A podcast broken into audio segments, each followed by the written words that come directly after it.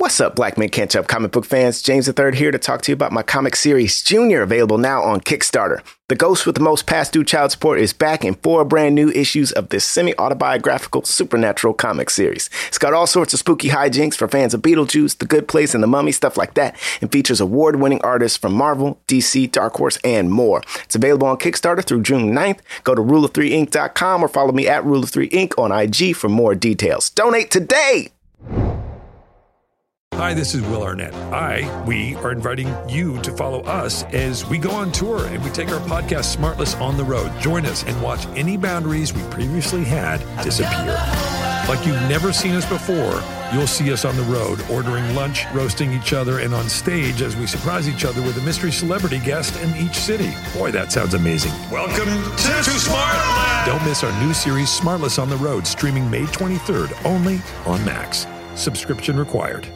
So, you open Google Chrome on your phone, you're rushing to buy tickets to a concert that all your friends are going to. Picture yourself now. Crowd surfing to the front, being invited onto the stage, backstage the world tour, and before you know it, you're dancing in Tokyo. Wait, what? Three tickets left?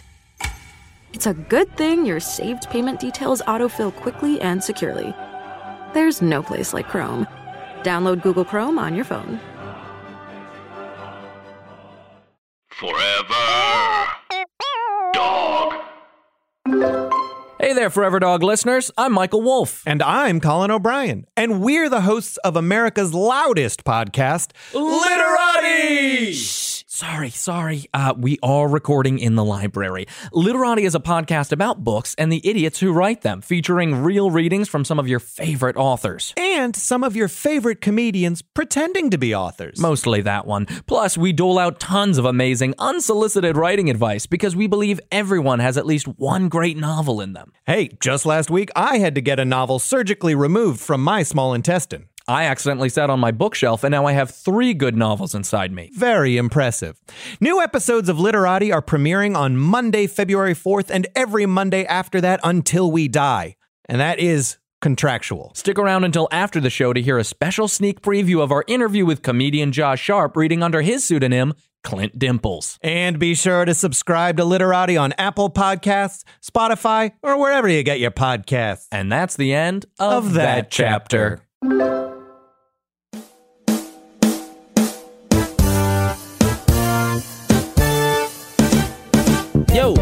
y'all, we finally got a Patreon. All right. All right. Black men can't jump on Patreon. Oh yeah, we official. I feel honestly, it feels like a new step. James, Yeah. how do you feel?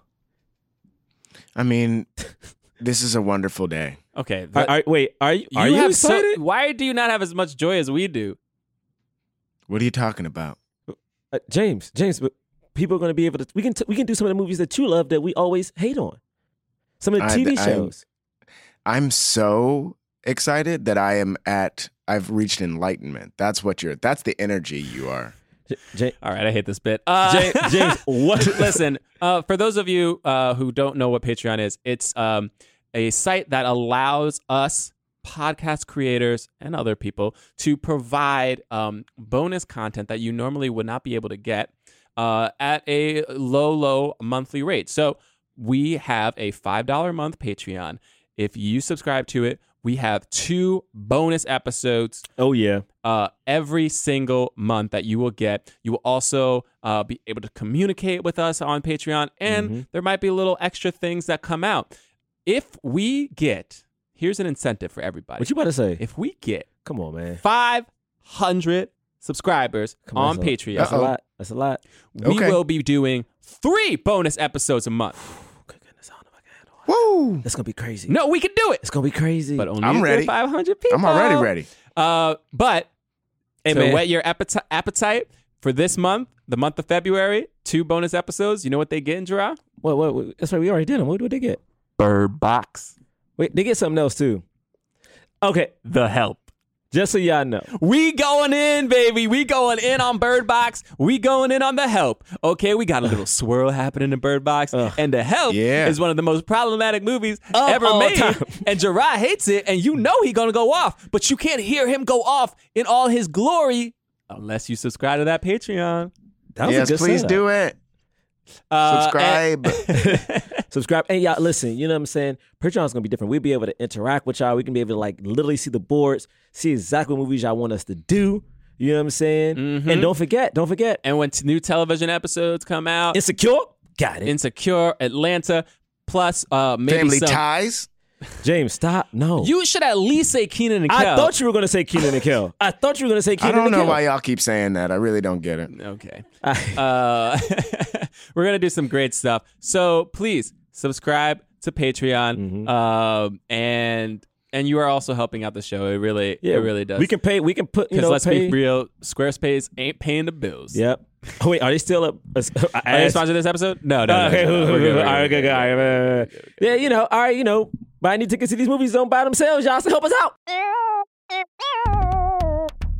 This is beautiful that so many movies are coming out and they're causing Yeah. us to like push Yeah, we keep the pushing movies things back. that are past movies. So we don't know. So you're listening to this right now. We don't know what time it is. Nope. You know, We don't know what day it is. we don't know what day it is. We in the We don't know. We don't. We don't know what year it is. We're in the future. No, it's right now. 2019 still, but Could You don't know. Somebody might no, be I listening do to this. know it's 2019. you know for a fact that nobody's listening to this in 2020 oh, right now. Oh, it could be damn, That's 2020. a good point. You know It what could I'm be saying? 2020. Or 20, 22. 30 Oh, if snap. the world is still here. wow, True. Like wow. global warming. Uh, movie- I will say, I'm so happy Black Panther won Best Picture at the Oscars. Yeah, you know, me too, man. I was like, Well, Spider Man into the Spider Verse. I mean, uh, Spider Verse also won an Uh, Best Oscar. animated yeah, film. Best animated So they film. won. They won one too. Yeah, yeah, Uh-huh, uh-huh. was like great. Super lit. Yeah. You know, Regina Hall got her Oscar. Regina Yeah. King, sorry, Regina Regina, King. King, Regina Regina King got her yeah. Oscar. It's Yeah, weird because she then- wasn't nominated and then she got it. Yeah, yeah, and it's just like really crazy that Jurassic World: Fallen Kingdom like finally won. You know, not for special effects, actually, for best uh, adapted screenplay. Best adapted screenplay. Why did you ruin the bit? Wow. what? You ruined the whole bit. You purposely ruined Did it. Did I? Did I You ruin destroyed it. it? Did I? I think Took you it down with your bare hands. I think you No. purposely did that. No, Jurassic World: Fallen Kingdom. Best won adapted for best screenplay? adapted screenplay. You thought that movie had the best adapted screenplay. In a year, He purposely did that. in a John. year where you had He purposely Black did that. Panther, Oh, I guess Spider-Man yeah, into I the guess- year- the But they Spider-Verse. already won the, the other categories that they won, so I was just trying to figure out which one does Jurassic World fall into. Beale Street. That's not special effects. Wow, James, you really, really hurt us with that, man. Thought we were a team. wow. Wow. Okay, That kinda so took that's the- the reception that I get for That for took the energy out. Me just showing the love that I have for, for a film. yeah, it's hard. To, it's hard for us to do a cold opening when we don't know. What's going on? yeah, what's going on in the world? We have no clue. Can we predict Yeah. Um. Okay. what else has happened in the world? Oh, I mean, you know, we're all out here in LA because you know we're writing our own show. So Yeah. True. We're all, That's we're all true. currently writing a show So right we're right. writing We have a show, yeah. television show. We have a television That's- show that's that's true. been It's gonna be lit. which is crazy because we all also got uh series regulars and pilots. Yes, Yeah. and we but we were able to. Yeah. we're, we're managing yeah. all of that. Yeah. Yeah. we're managing all of it at the because same we time. can do that. Because Right. black men have always had to juggle so many things. And so Astronomy. Club got a uh, A pilot. a pilot, with Pilot, Comedy yeah, Central. yeah, yeah. That's so it's pretty dope. lit. It's been a pretty good Yeah. 2019. And also, our Patreon started. We uh, all, we have fifteen hundred subscribers. It's so already. crazy. Like, Yeah. thank Out you the all gate. so much Yeah. for subscribing. Yeah, you know, we To uh, keep Patreon. reviewing these uh, TV shows. Y'all keep listening. It's gonna be good. Yeah, I yeah. still got more locks of hair and other Yeah. pieces of glasses. You Yeah. know, my Hancock uh, TV series um, is also airing on YouTube right now because of the support of Patreon. Right. Yeah. I feel like sometimes when we do bits, do you purposely? you purposely? The, put- look, the, the face, the face that Gerard has. you purposely? He's looking at me like that's actually a real thing. I know. I if we have fifteen hundred subscribers, Mm-hmm. we also have a Hancock series on YouTube. Like a That's comic a book, that's a real feeling. like a live that I have. action. That's a wow. Yeah, yeah, like a live. You think we're gonna make a Hancock? Yeah, series we're gonna you. do that. We are. Are you, guys gonna aren't be gonna do Hancock? that? I know you wanted to do You a guys are Hancock gonna make comic the comic Hancock- book. I did. I wanted to do. I wanted to start with a comic book and then move into into just to, you know sort of dominate because Hancock is just such a. You just think you're gonna get everything you want. Hancock is just such a valuable property. All of this is gonna come to you. Yeah, all of it's Wait, coming. what, what you think you a black American princess? you so special? You think you are some sort of black American princess? Honestly, You a was good. Baps? honestly, yes, I do. I, I, I want to be a, a black American princess. yes, I do. I want to be a black American princess. Ah, that was a great transition. Honestly, that was very good. Oh, thank you guys. Thank you so much. It like made me feel warm. yeah. Yeah. It's all that confidence I got once we got that TV pod. all right, it's time to start the show. Jonathan Braylock, James the Third, Rob Milligan. What more can I say? You know what it is. Black men can't jump.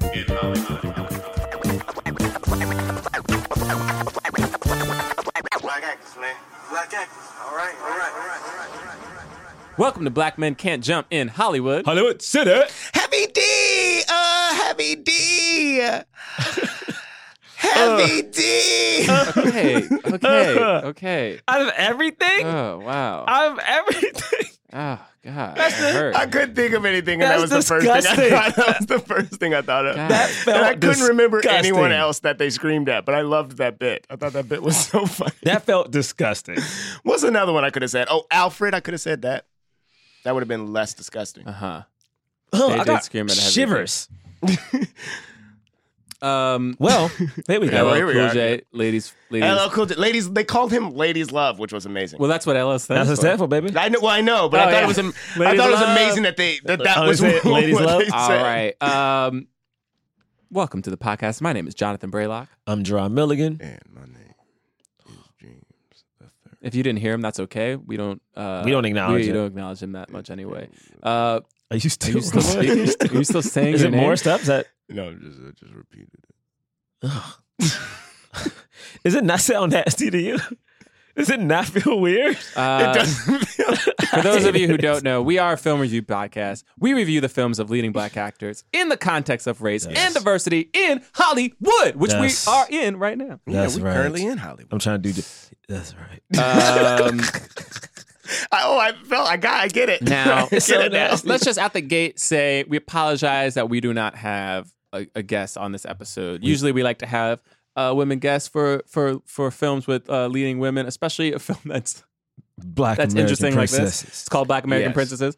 Um, uh, but uh, we just we weren't able to secure one at the time. So just apologies, apologies to all ladies out there. We're gonna try to do our best. You yeah, we're I very nervous. I'm I'm But, nervous. um, Yeah. but you know, this is an interesting film because we are reviewing the film Baps. Um, this is a Robert Townsend uh, directed film. yes. Though the screenplay was written by Troy Beyer, who is a woman, I believe. yes, and in the film, Oh, that's right. Who She's a she? lawyer. Oh, she's the a lawyer? character. Whose Oh. lines they just kept cutting off. she was like, "I don't want to speak." Yeah, uh, there's some Oh, backstory wrote with it? that. Um, Halle Berry, of course, is uh, the lead with uh, Natalie uh, Desselle Reid as the uh, co-lead. oh yes. Uh, so those two are the Black American princesses, and and, the then guy from the horror movies. Hmm? The guy from those old those Martin old- Landau? Martin Landau. Yeah, go. he was great. wait, what horror movies is he? in? not horror movies. He used to make those like um He's been in. what do they call it? Like those like uh, thrillers. He's been in a couple Tim Burton movies, and I feel like the reason for that though is this. because like when he was like back in the day, he used to make those um art house movies like those weird. I gotta look up what you would call them. Let me let me look at it up right now. Okay. Uh, but you can keep going. Oh I, yeah, apparently he's in. Wait, no, he's uncredited in that. like he- Damn, he has 176 credits on IMDb.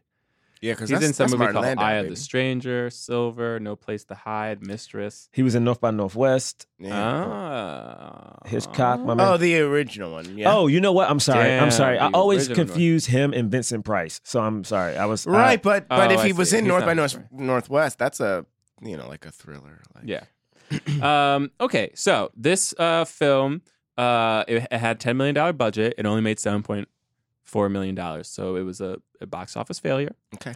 Um, it has a sixteen percent of Rotten Tomatoes, so it's also Okay, a critical right. failure. Okay. but it is considered uh, a cult classic, a cult hit Is it? by some people. Yeah. Uh, now, if you saw the movie, if you if I didn't tell you when this movie was made and you saw it, uh, you would say, "Oh, this movie was made in 1990, 1989, I would say 1990, early, I would say early 90s. yeah. Yeah. Uh, it wasn't. It was made in 1997. Hmm. It's a little surprising. Yeah, it's a surprise because I was feeling that while watching it, and then they would make a reference. I'd be like, "Oh, that happened already." Oh yeah. Well, basically, there was like a re- it's like uh, there was like the references like LL Cool J being there. I was like, oh, this movie was made in like 1990. Yeah. And then they made a they made a movie reference. That I was like, whoa, that movie didn't come out Yeah. for a while. That's like that movie did what not it come out was. in 1990. I was like, oh, this is uh, a little bit old. Uh, so the dude was okay. Anyway, uh, before I read else, what else would we say? Okay, basically, it's kind of like it's supposed to be. It's almost like a fairy tale kind of movie, right? So you got 2 uh, two uh, women from Atlanta, Georgia. Uh, they're uh, I don't know how else to say it. They're stereotypes of black women. Yeah, Um, And they uh, want to have a better life. They want to have better men. So they fly to LA for a, uh, a $10,000 uh, contest for, to be a dancer in Heavy D's music video.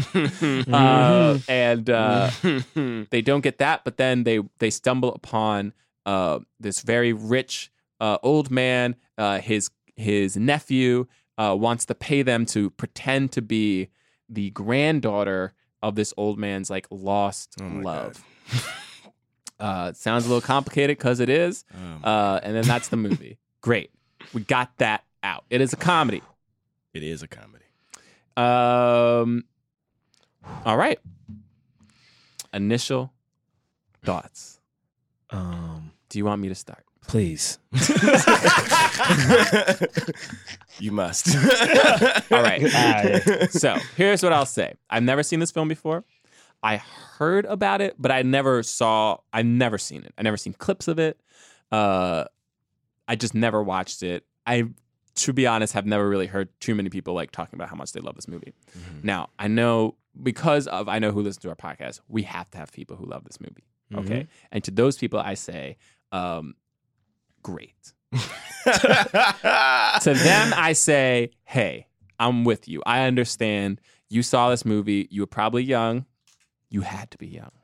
You, You probably you uh, had to be young. Maybe you were. Maybe you were in your teens. Maybe you were 30 years old. Anyone who liked this movie was a child. but I think you were probably young. And you loved it because it was fun and silly and there were black references in it and you were like, this is cool. And you thought like, what would I do if like a rich old man like befriended me and like I didn't have to perform any sexual acts for him and he gave me money?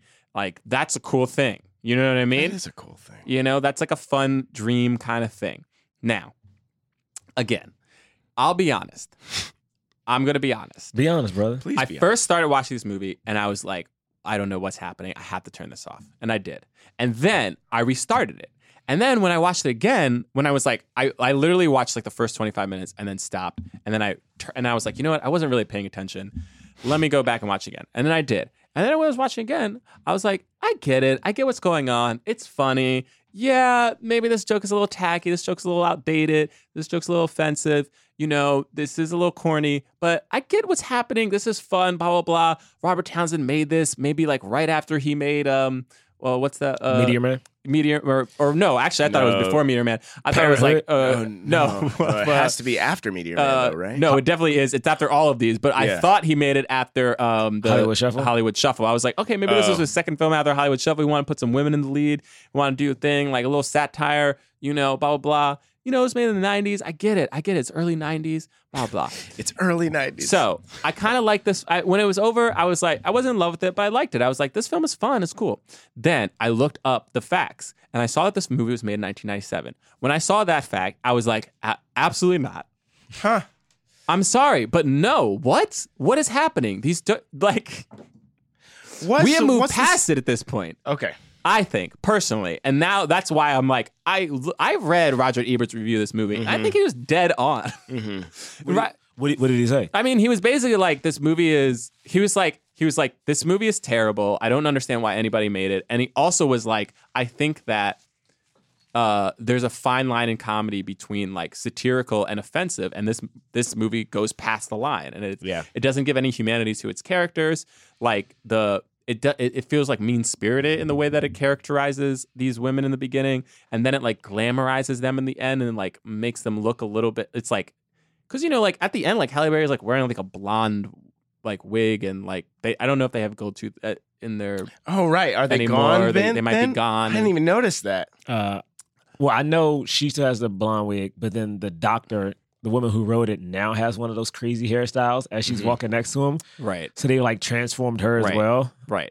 Anyway, Your it's, face. the thing is, I, there are parts of this movie I really I do enjoy, uh, uh, but there's something about the way, I, honestly, and and apparently, Troy uh, Beyer, the woman who wrote it didn't like the final product, Huh.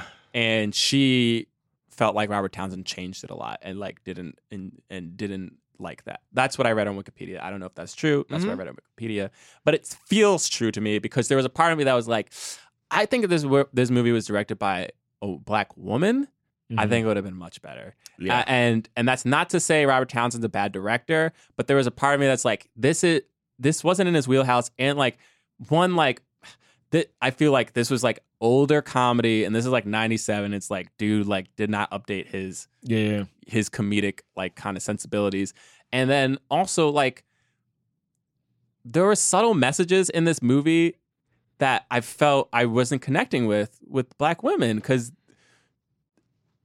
I don't know. It's it's a weird thing, but it, there there was like a part of me that was like it was defending, and I and I here's the thing. We should defend black men in terms of like they shouldn't have the stare. He had stereotypes for both black men and black women in the movie. Yeah. Um, but there was like this, there was this thing of like, they had to learn a lesson. Like the women, I don't know. It was weird. I guess the black men learned a lesson too. I don't know. I got, we got to talk about it. You you won't go. You want me to go? Uh, please. Um, I hate this movie. Like I, I, I think I saw this when I was younger, but I remember I talked about it before. So like in my family, like uh, we have mostly women in my family, and uh, uh, uh, there a lot of them are very well off. And I remember, I just remember them not letting my cousins watch it. I remember like the older women not being like my cousin Whitney and Aaron. I remember them not being allowed to watch it. I don't think I was, or I'm not sure if I wanted to. But I just know they couldn't see it, and I was like, I wonder why, because it's not any like like really graphic. It's not a lot of cursing. Yeah. But I'm thinking in my head curses, now. really. I'm thinking in my head now. Did they not want these two young black girls to watch these stereotypes of black women? Um, because I guess for me, I always have a hard time with movies that depict people of color from the hood without any type of remorse, any type of like feelings, any type of personality. And I think this movie didn't give them like they. I feel like they didn't have any depth to them at all. And I think they had spurts of it. Yeah. They kind of like every now and then they're like, oh, I don't want to. This dude is nice. I don't want to like keep lying to him. But as far as what their actual goals were, and don't get me wrong, I do believe there are people who like want to be a dancer. You know what I mean? But it's not just. But I don't, I don't like stupid characters. I think that's my point. I don't like characters that are just blatantly dumb. Like even in improv, right? I remember I feel like when you were taught, it's like, yo, if you're gonna play a doctor, know how to do doctor shit. You know what I mean? Or at least make it up so like you seem professional, not just like, oh, I'm a doctor. I don't know how to use a scalpel. That shit. And this movie just felt offensive at every turn to me. Like it just really did. Like the woman who, first off, Halle Berry was Halle Berry at this point. Um, Yes, and that's the So- other thing that I was so- like, oh my god, this is '97. Like Halle Berry, like she she's a known commodity. Yes. So I don't I don't get the thing is I don't understand. Like even Troy, I think something that's interesting because I know a lot of people give um, the Nick Cannon movie, Love Don't Cost a Thing, a lot of um, heat, but she wrote and directed that movie, which I thought was a fine, whatever movie for teens. So I just don't get how Halle Berry became a part of this movie. Um, I, Apparently, she was going through a divorce at the time. Or something. oh, from um the baseball player, yeah, but like and, still, that, and like, that this made her feel good. And also, like Townsend is a a name too. Like that would draw me if See, I was I don't her. know. I don't know if he was at this point because to me, at this point, he's the Parenthood dude. Not again, not Yeah, but I disrespecting think it's like Townsend. respect. It's like Yes. the it's like the oh like a black director like Yeah. co- a comeback kind But of. I guess my thing is I don't understand what the movie was trying to say because to me it just seemed mean. It just seemed like mean don't to black either. women, and I really wish we could have. And the guys again, like we're gonna try to do this movie review properly, but like we we, we really tried to get someone to come because it's just I want to know what like a young black girl, especially someone who's a little bit older than us, who watched this movie, what they thought about it. Because to me, it's like this is the problem with how society views black women. They view them as like very sexualized. Like Halle Berry's in tight leather. Oh, I mean, she looks great, but she's in like very skimpy clothes throughout the whole time. Um, even her her her friend who's a little bit bigger is like obsessed with like love and like the thing is it's not even just love. She's obsessed with dudes with money. So at one point she goes, uh, the guy who has to marry me, like it's about his the amount of money he has. Not about falling in love with that dude, but the money. Um, and then yeah, the, the black dudes they were dating looked like little pimps at first with long hair. I was like, what is this supposed to be? Hey, the dude literally had a perm. I was In like, I don't get. Ninety-seven. Yeah, I was like, what, like, what are we Which doing? like which, which which here's the thing. Do you understand? Like in my head, I thought that this was a movie in 1990, And like it's like the movie was made in 1990, and he has a perm, and he's like, "I'm bringing the perm back," and you're laughing because you're like, "Dude, the perm's been gone for a decade." Yeah. This movie was made in '97. Yeah. Yeah, I don't get it. Like the thing is, I don't perm, get it. it's like to somebody trying to bring back bell bottoms. It's like, what do you mean you're trying to bring that back? That that i- that has been gone for so long that people don't even know what it is anymore. yeah, I don't get it. Like I, I legitimately don't get it. But again, I did not Trying to bring enjoy. back the perm in '97. I enjoyed no parts of this movie. Like so much so that I cut this movie off. I, I'm gonna be real. Like once we got to the end, I'm pretty sure I fast forwarded to just see what was happening because it was just it was just it was just disgusting. Like it was like this movie felt like who one who is it for? What are we saying? Like I don't know. I honestly don't know what to talk about with this movie. I just like this movie just sucks. He did tweet. Uh, he did. Robert Townsend did tweet. Do, uh, do you want a Baps too? He's he asked everybody. Yeah. Got a, lot, every- of, got a lot of hearts and Yep, retweets. every loving hip hop actress was like, "Yeah, let's do it." You see, Halle Berry ain't fucking like that photo. well, I mean, She did tweet it. Retweet it though. Did she? retweeted it though. Halle Berry did? Yeah. Mm, let me go on her IG right now. Jane. Oh, I don't know about Instagram, but Okay, well here's tweet here's here's what I have to say about it. Is everything you guys just said is one thousand percent correct. Um, I didn't see the movie when I was a kid, but I remember feeling that the movie was just bad, awful. Hmm. Okay, I remember that from the. I remember that feeling that way in the nineties. Okay. I had so much fun watching it. I had so much fun watching it. Are and you I, serious? I did. I did. And here's the- and and I here's it. here's what's complicated about it I I started watching it after hearing you guys res- somewhat responding to like, oh, I don't know how I feel about, it. or I guess it was mostly Gerard Gerard, because yeah. you hadn't seen it yet. Um, and I remember having that feeling about it, you know, back in the '90s. So, and then it was so, it was something about how after two scenes of seeing the black men being complete and total stereotypes, I was like, okay, well then I guess they don't care about that. So, I like, I guess like Right. that's not the point. So then it was like, okay, let me watch and then just see. And I and I was like, okay, they're like they're like two very stereotypical women, like Right. just in an insane situation. The situation was insane. So I was like, okay, fine. Like here we are. Right. Um, I felt all the stuff that you guys are saying. Like I felt the like, man, this is complicated because I don't think this has a message to it. But it almost feels like maybe they maybe they wanted one in there somewhere. But like, but I guess there Yeah. isn't one, you know? Um, so I, fo- I I found myself like being like, okay, cool. Like this is this is the movie that it was. Um, and then also uh, knowing that like Robert Townsend was like, hey, we want to do a Baps too. It's like, okay, I guess he feels like because I consider him a smart black voice, right? So like, it's like if he doesn't s- see all of the, and it's nice to hear that the, the the writer was like, oh, I didn't like this, and that's also why like we don't hear like most of her lines, and she's not really in the movie, Right. um uh, it's nice to hear that and like maybe the movie was supposed to be something else you know that that i think is actually helpful to me but in terms of like I, I think if like if people are out there and like find it funny like it's not unfunny it's just not necessarily i don't think good to for us to see like to, or to be out there for other people to see Right. you know i don't know how people are gonna take a movie like this um Damn, so she did hard it. She- so yeah, right. she so that, it. so that you know, you know, I I like agree with everything you everyone said, and I think like you know, I just think I found things about it to be funny. Like I Yeah. loved, like I love, I I the the when I when I actually started actually liking it Mhm. was the the uh, plane sequence. okay. So so so because here's the thing because here's the thing because Gerard said something that I, I I agree with I I was actually thinking this in my head like is she actually good a good hairdresser? And I think the answer is yes. Like I think the answer is she can't because she could make now was that good hair? Who knows? Like did I do I like that hairdo? But she wrote booyah in the back of homegirl's head like you could read the words booyah and it was perfect the hair was perfectly fanned out like is that a good hairdo i don't know but she could do that like that's amazing True. um so feel so you. yeah so so yeah i Yeah. understand this is gonna be rough going This is gonna be a hard movie. for me. I, like, I So, uh, yeah, let's get it. Let's get into it. do we have to? Can we like? Uh, okay. we have to get into it It's like you know what it is is that Halle Berry is so tricky. Like Halle Berry, for instance, in in the in the scale of famous black actresses, right? Mm-hmm.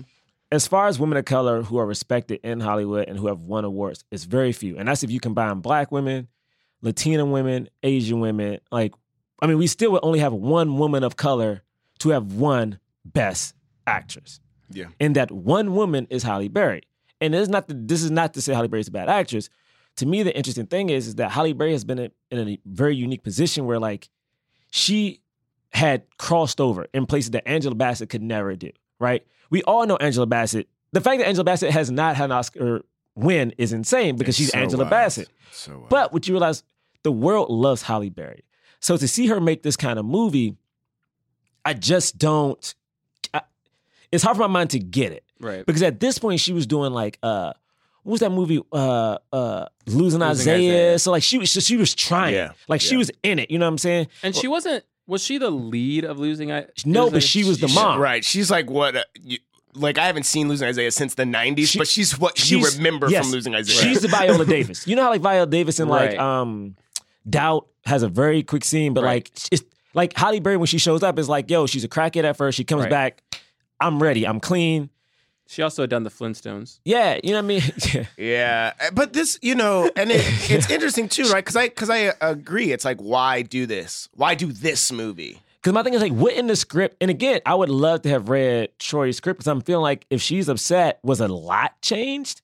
Like, were they stereotypes in her script? Because to me, these you're not shining a positive light on women from the hood. To me, you know what I mean? Yeah. Because to me, the the whole big thing that this reminds me of, and I, I'll let us get into the thing is like, I had a big issue with everyone's love affair with Meghan Markle and this Prince dude. Right? It was like this mm-hmm. black woman was like found her Prince Charming. And I'm like, hold up. First off everyone's hyping that this black woman is like now being saved by some fucking prince. I was like, what the, what the fuck is that? Like, you know what I mean? Like, she don't need this dude saving. I remember seeing like, oh, and the way the way people were writing it, like in mm-hmm. articles where like she's being saved, she's doing this, and I'm like, Right. you don't need this. Like, one, she was on a hit show. That show been on for like ten fucking seasons. Like that woman don't need that white dude, and it was like such a hype thing. So to see this movie of women from the hood who like have stereotypical boyfriends who are black who like pimps who can't afford to buy them um, alcohol and then for that to go to like the suburban Beverly Hills type situation where they're being wine and dine, and then also because they come from a bad place, the society they're in now looks down on them, makes fun of them. So they every time they get hype, every time they get loud, it's a problem. You know what I'm saying? You can't do this. I'm sorry, Heavy D. I'm sorry, such and such. I'm not leaving till you sing right now. The fact that to make this dude happy, they're there like she goes in the kitchen and whips up fried chicken and like yams. I'm like, what the fuck is this shit, man? Yes. And it's like. Exactly what Well- you're saying. What the fuck is this well, shit? again, and to me, it's like it's so hard. But I'm like, I'm I'm so sure of it because, uh, what do you call it? Uh, uh, In Living Color had been out, maybe even canceled by this point. Yeah, Yeah, yeah, probably by, by canceled by now, yeah. yeah. for sure. right and Yeah. and so it's Like like, all of these jokes all of these like easy kind of like sorry we call them easy today because they've been done so many times right, Right. so but at this point they'd been done so many times like Mm-hmm. to make oh that's waiting to exhale that's the movie she referenced that i was like wait a minute wait to Oh exhale yeah. it was like, wow. I was like, wait a minute, wait a minute, We're exhale. deep in the that- 90s. I was like, oh Deep damn, in the this is 90s, not 90. This is not 1990. In Living Color had been on for three years. It ended in 1994. yeah. Okay, so it had been on for three years, but it's like you had the jokes about like like a white person like having to say like rap lyrics Yeah, and like yeah. and like the black like because those here's the thing it is funny it's funny when a very well spoken almost british white person says rap lyrics like says like slang and you're like oh it's funny because there are two different ways of talking. Yeah. and it's like him saying like he says on the real Yeah. you know what i mean Yeah. and you're Yeah. like you're like haha Yeah, yeah, great. but it's like also a joke that's been made for centuries now no literal centuries um and Yeah. and so for, Centuries. no, Literal yeah, for centuries. hundreds and hundreds of years. Centuries. Yeah, yeah, yeah. And so, so for them to like the jokes in this movie, you're just like, huh. All right, wait, hold on. Let me just. I I found the uh Troy uh, Beyer Beyer, I think, or yeah. This is what she said about the film. I had written a film called Baps. When I saw the final cut, I was so devastated because I really believed that my words had not honestly made it onto the screen. Wow. The director was a writer director himself, and it was the first time he had directed someone else's writing. he took the liberty of changing stuff as he shot the film. At the end of the day, when I saw the film, I hated it. I was really embarrassed, and it was too late for me to take my name off of the picture. Oh, wow. Then I got killed by the critics, me, the writer. I just thought, I'm going to take the money from this awful experience and put it into my own film. I'm going to direct it and make sure my words make it to the screen. If the critics try to kill me now, there's nothing they can say that's going to hurt me because I know that I did my very best. Those are my words on screen and I stand by them. So I took the money from Baps to make my movie. And she made a movie called uh, Let's Talk About Sex. Yeah. Which did good at Sundance, I think I read. Mm-hmm. Yeah, yeah. And then, of course, she wrote uh, Love Don't Cost a Thing. But she doesn't talk about she doesn't talk about like what original Baps was. Yeah. Because I'm curious, because I mean, it's just, it's just. And it looks like Halle Berry, the reason she did it was because of Robert Townsend. Really? she just yeah. like trusted him because he Yeah. was a because at that po- even though it was like he was no longer super relevant i think black people and still to this day like had a like respect for him because he Yeah, he was. he was. was like a pioneer Yeah. Yeah. you know and that's the thing that this movie felt like i was like this is like a pioneer film but like in 97 it's like at this point to me i just felt like we've moved We've already should've seen known better. this. We've already seen better. this. yeah, and like at this point, it's like mm, you're in the mid '90s now. You got a lot of black shows on television at this point. You have Family Matters. You got Fresh Prince of Bel Air. You know Cosby Show. Like you got you, you have um, Yeah, the Cosby. Cosby Um, you know, I think uh, I don't know if Girlfriends had started yet at this point. Oh yeah. Uh, Martin definitely probably had started by These now. like real people, you know. Yeah. Yeah, watching, but you know what I'm saying? real you people. watching real people. Like we don't need to do just like stereotypes. And the thing is, if you're going to do a stereotype, then it really does have to say something at this point. Yeah. Yeah. So, and that's my only thing. But let's go through it because I do think the film wanted to say stuff at certain moments, maybe. But like, I think a lot of the time it just wanted to be funny. right. So the beginning of this movie is them working. They work. They work at a restaurant, and it's like, I mean, the camera just zooms in on their gold teeth. It's like they they have absolutely like it's like an ins- it's like I, I'm sure. Yes, you know what? Not to make fun of people because I'm sure there are people who look like that, but there was a way in which the film wanted you to Oh, know. yeah, uh, it's hilarious that this person has a gold tooth. Look at her teeth. You know what I mean? Yeah, oh, she's a waitress. Like She's a look at- waitress. Look at, this. at her Look at- teeth. look at her fake hair, fingernails. Fake nails. Yeah, yeah. They like. Yeah, it was like the first. I think Yeah, that was the first yeah, shot. first is shot is like the nails. The nails, like seven inch long nails. And my thing is, I guess, is very difficult. Again, it's like, yes, these people do exist, but there's more to them than surface. And this movie only painted Only surface. and it made to me, it's like only service. the movie made fun of them. Right. Honestly, not because they were like super silly, but instantly just how they looked. Right. How they looked. You know what I'm saying? And you know what's interesting? When I was watching this, I actually thought to myself, well, maybe this is like a Clueless, right? Like Clueless makes fun of those types of people. Yeah. Right? Like it's like it's like and so that's the comparison I was trying to make in my mind like like you know like they're, they're making fun of like Valley Girls, but like you still like them and people love that movie and they don't feel you know, and why is that? And then I was just like, well, because those people are places of like privilege and power and like Yeah. they're Yeah. rich like they like you can make fun of them but it's like yeah but they're living in mansions like I, I- Yeah. like, It's- And- that was a window like- into a different world. and in in Clueless, like she has a moment of like of of thinking about what she's been putting out and sort of like questioning eh, questioning it as well and then also but then also just owning herself you know what I mean? there's like changes she it. has mo- she has she has moments of that and there was like i think it was i think it was the scene right before the plane scene that made me realize that this wasn't going to be a clueless it was when they were just like Oh, it's my mom always said, I, I s- "You see something in threes, you just got to do it," and then they just go, and it was like, "What?" I guess I kept Like, there was- comparing this movie to um um and it's not the same to Waterboy, and it's only because okay, yeah only because I was like Waterboy.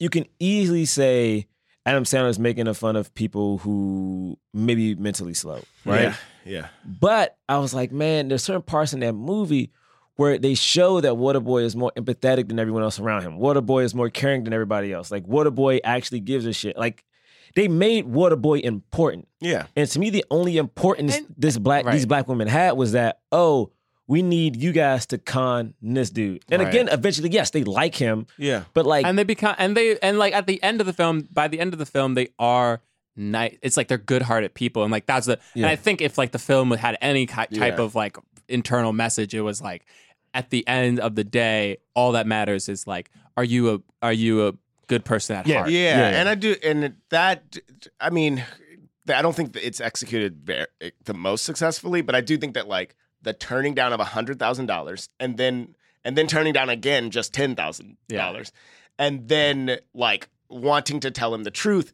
not being able to tell him to his face, all of that stuff was like okay, at least there is that because they did they were in dire straits. They didn't need that much. They don't have any money now, right? Yeah. That was like They didn't have. cool. Yeah, they were like, we don't have a home. right. But but I definitely don't think that it was.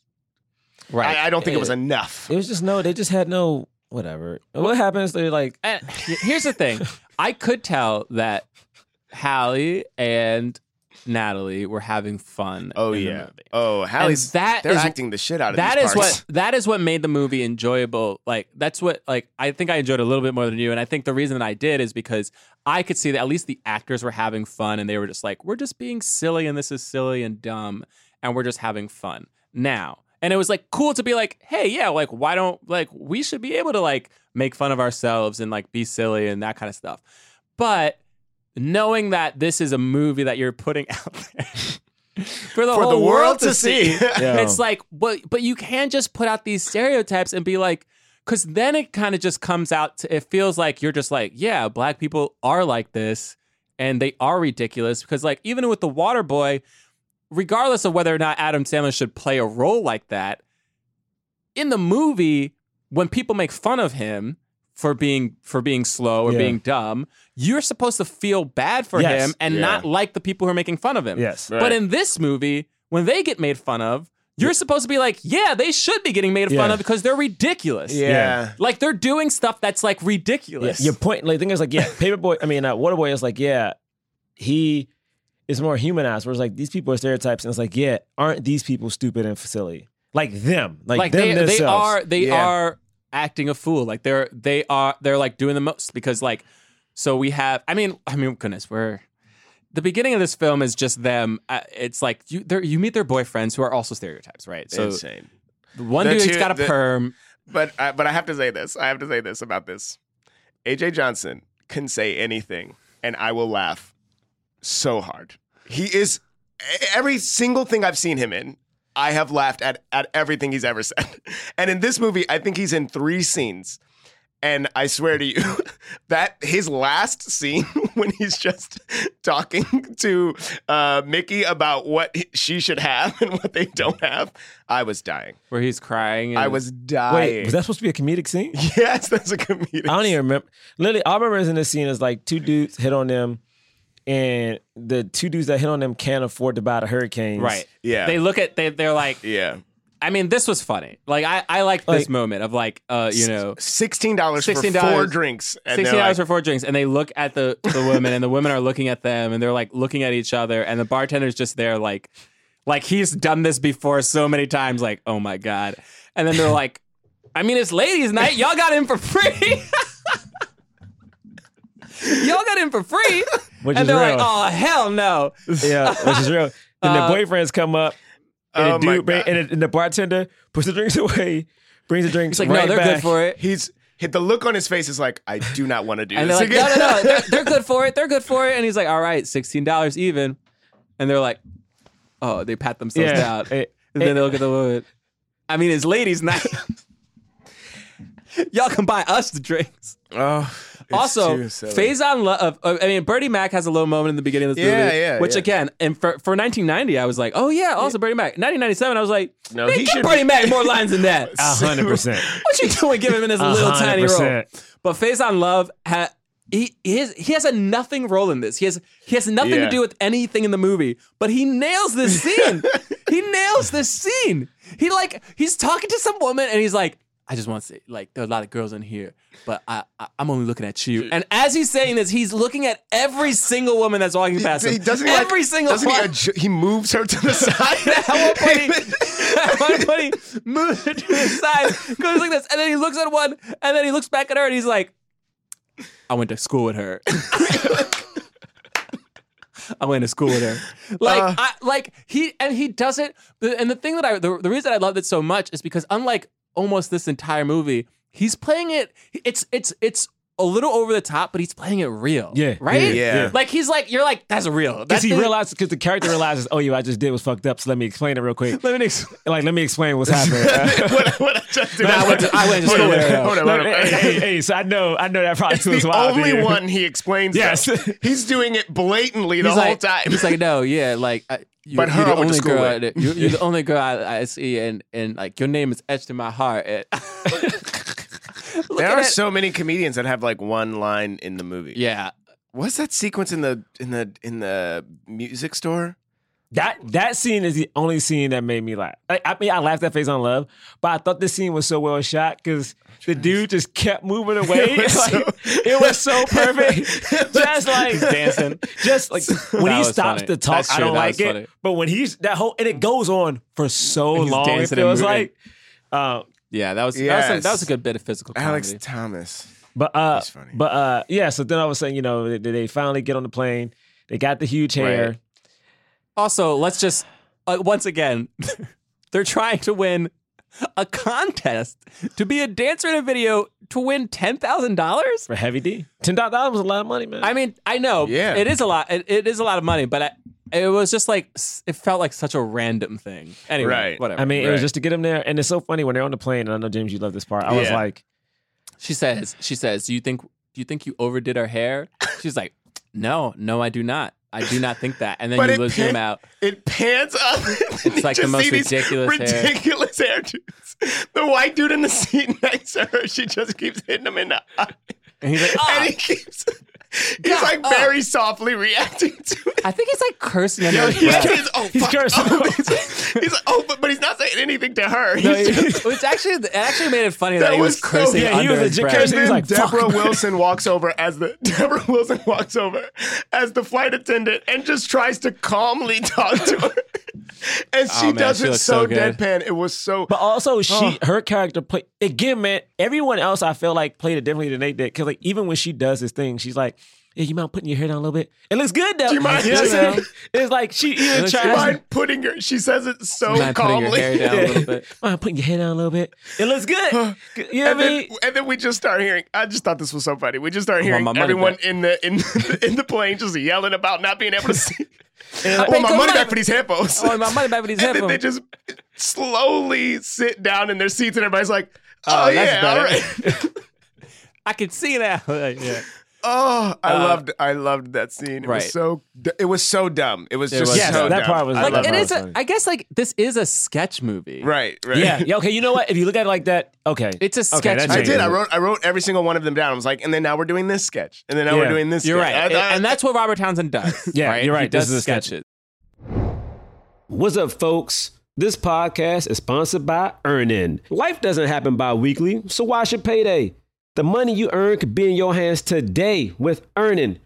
Earnin is an app that gives you access to your pay as you work, up to $100 per day or up to $750 per pay period. Just download the Earnin app and verify your paycheck. Then access up to $100 a day as you work and leave an optional tip. Any money you access plus tips are automatically repaid from your next paycheck. Think about it. Say you're going out for a special date, or it's getting hot, y'all. You might need a fresh outfit for brunch or something nice, or maybe you just want to feel good and take yourself to dinner. Earnin can help you today. Make earnin a part of your financial routine. Enjoying earnings over three and a half million customers who say things like, when I think about earning, I think about financial stability and security. It gives me a lot of peace of mind. hmm Download Earnin today. That's spelled E A R N I N in the Google Play or Apple App Store. When you download the Earnin app, type in Jump Under Podcast when you sign in. It'll help the show out. Jump Under Podcast. Subject to your available earnings, location, daily max, and pay period. See earnin.com slash DOS for details. Earnin is a financial technology company, not a bank. Bank products are issued by Evolve Bank and Trust member FDIC. This episode is brought to you by Lay's. Lay's potato chips are made from real potatoes from real farms, and they're closer than you might think.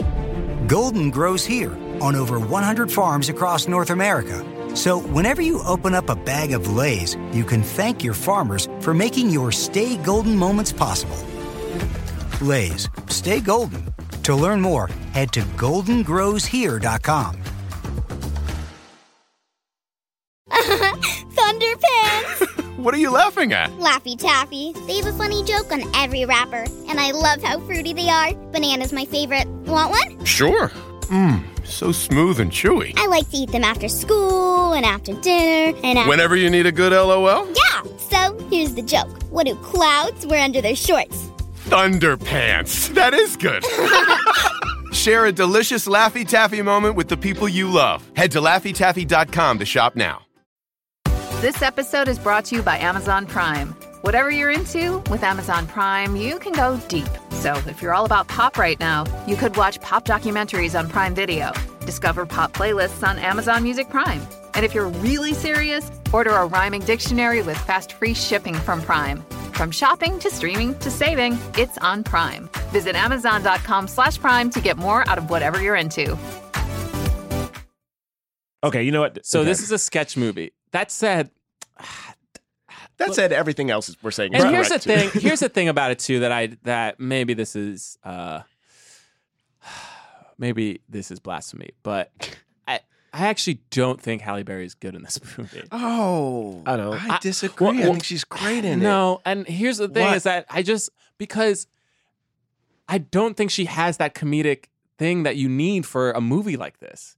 Like Hmm. it's not she's not nailing the comedy. And and I and it- it's Oh. hard to tell because she's such a good actress like and when they have like the real moments you're like, "Oh, she's good at this." Like when she's like crying at Mhm. the end, like I don't think a comedic actor would have been able to nail that like scene as well Mm. as Halle Berry does cuz like there's part of the scene was like I actually got slightly emotional, not at the de- not at the death scene actually, No, but got- at the will scene Mhm. where they're like reading Mhm. the will, and like it was like an interesting choice. That's literally the end of the movie, but like there's an Yeah. interesting choice, like to like not have them not hear what how much they're getting or whatever, Right. but just to see the reactions, and like the reaction of the butler, like when the butler is like.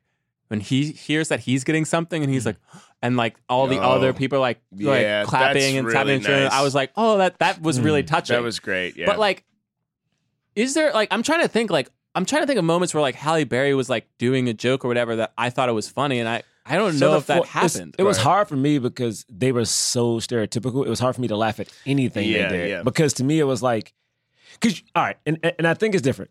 So I know there's been a lot of talk about like comedy and how do we do comedy these days, but to me, like even in 1997, this movie was a problem. yeah, You yeah, I mean? yeah, yeah. so it's yeah. like, so it's like, it, it wasn't me watching it from like a 2019 eye. It's like, no, the critics th- in yeah, like, '97 yeah, thought it was a like problem. this was a problem. and the thing is, now it's tricky because in 2019, I've been like keeping up with that whole the R. Kelly documentary that came out, and Oh, like people are like, do we support black women? Are we laughing? Like, what do we do? So to me, it's like I am now watching a movie that is strictly pointing like poking fun at black women, Mm-hmm. right? And the thing is, at no point in this movie, at least to me, did they give them any true skill or attribute that was like beneficial to No, them didn't. or anyone else They- around. it they them. was just did. the soul food. That's Yeah, the like only that. thing you could pla- is like Yeah. even though that was also a stereotype. It was like she cooks the soul. She's like, and this is uh, Natalie's character, and she's like, I'm gonna make. Oh, this food. This is why you're freaking dying. yeah, and they're like, I'm gonna make good this food, and and they're like, well, that food's bad for you. She's like, not how I make it. Yeah. And also, it's like joy, like he needs to live, like like live for the and rest of your life. We do you see that paying off for him. Like he does. Yeah, he comes back and he's like, but it is like a weird. But but Mhm. to Gerard's point, it is like a weird thing of like, is it just like black shit is making this white dude better? Like it's like like that was which is what it was, which is what it was. Yeah, it because was. like it was the black it's like it's like the rap music was like he was into, and like But I did like. I mean, to to, to Playing say the other basketball. side of it, I did like that he they play basketball. actually liked it. Like it felt like that was his like tr- that. his truth and not like a.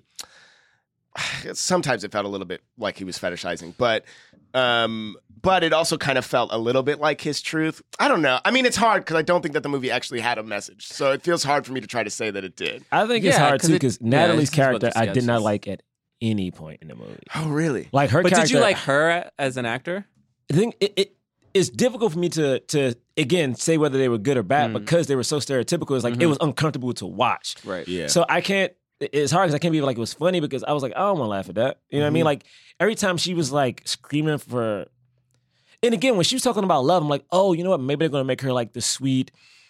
You know, maybe because she's bigger, she's having a hard time finding someone to love her for who she is. I'm like, no, but this woman only wanted to do with money, and she said yeah, it yeah. multiple times, and I was like, I was actually really surprised when when uh the the who's the dude Antonio or whatever the f- Yeah. the the the you know the Uh, bad dude. Luigi. yeah, bad dude, yeah. Ama- uh, Luigi Amodeo. Antonio was his character's name. Yeah, yeah. the- His name is yeah. So the character Antonio, when he was like hitting on her, and she all of a sudden was like super chaste and was like, "No, like I'm not gonna have sex until I'm married." I was like, "Really?"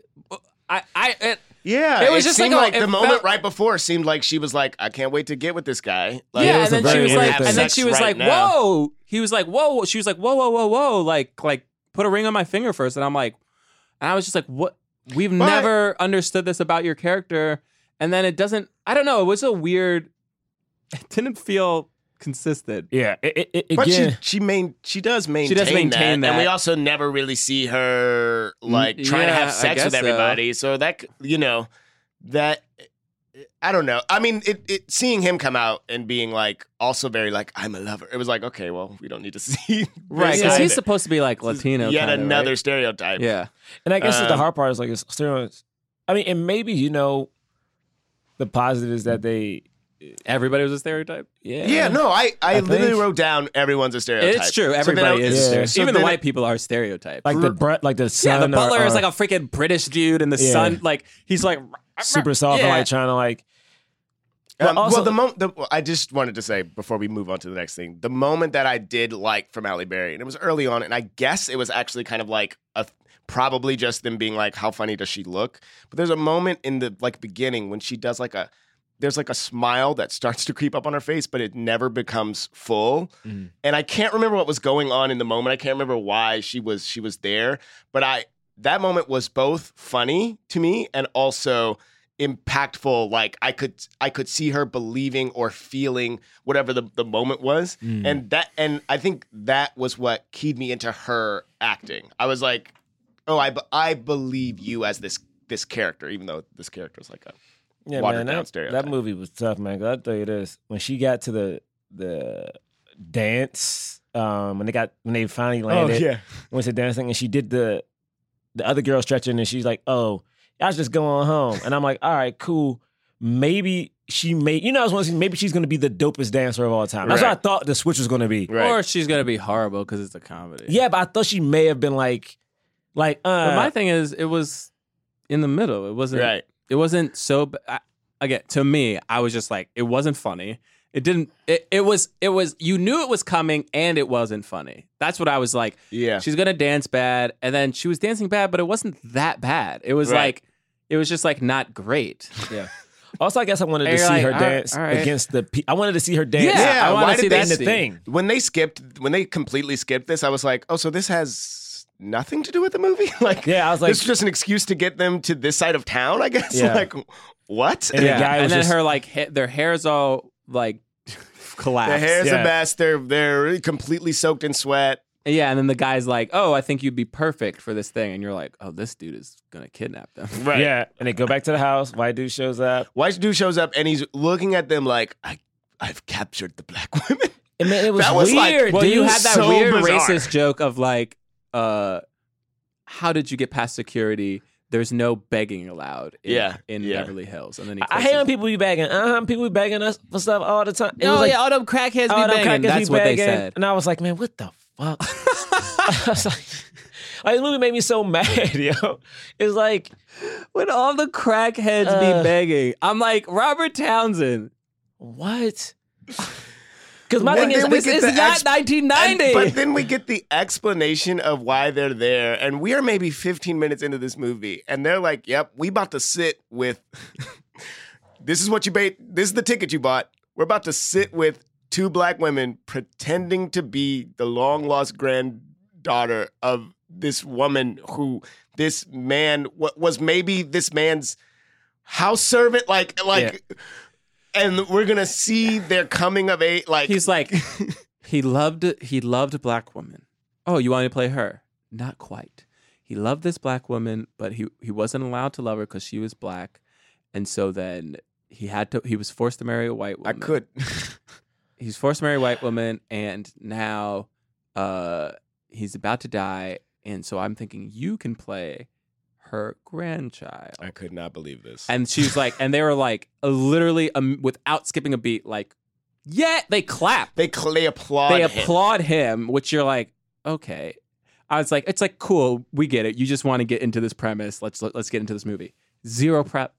They go to Yeah. dinner. They're immediately at dinner. I was like, ze- zero prep. You like wanna- you're not gonna tell him a little bit about this woman, and then like immediately, there he's like, she was like, yeah, what did uh, she tell you about me and stuff? Uh-huh. And like he's like looking at her like the trees, the right? trees, and then he's like the oak tree. There were trees. yes, there were trees. There were trees, magnificent trees. The oak tree. And she's like, yeah, the oak tree. Honestly, no, I really didn't like Halle Berry in this movie at all. Because here's the thing: is that she was doing just as there, and I know what that. The Yeah. here's the I thing: mean, I, was- actually, I, and I understand what you're saying about Natalie because they they were both they both were playing similar characters. But there was a part of me that believed that, like, I was like, I can kind of see Natalie being a real person, and then she's doing extra for like comic mo- comedic moments. Mm-hmm. But Halle Berry, I never bought, and maybe it's just because she's so like pretty, and because of like the mo- other movies I've seen her in. Mhm. Yeah. But I just never bought her as this like hood chick who like Every time it doesn't they- even make sense. Like nothing, nothing about her character makes any sense in the movie. Every time they did, I agree with that. I agree with that for sure. um, uh, but every time they did like a close up of her, like just listening to something or like thinking that she wants to do something, I was like, that's it.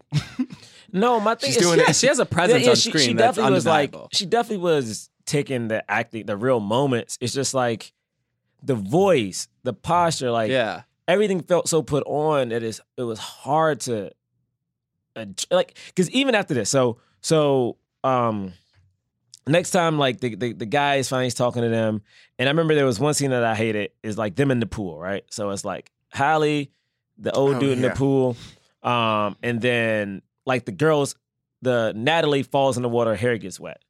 And you know the whole big thing, black women can't get their hair wet. Right. But like it was a big deal. She storms off, and they never discuss it never happens again. why she says she's was like she got her hair wet, but they don't explain what that means. What does it mean? Right. Why right. is it so important? What does it mean? They also don't do they don't do anything with it.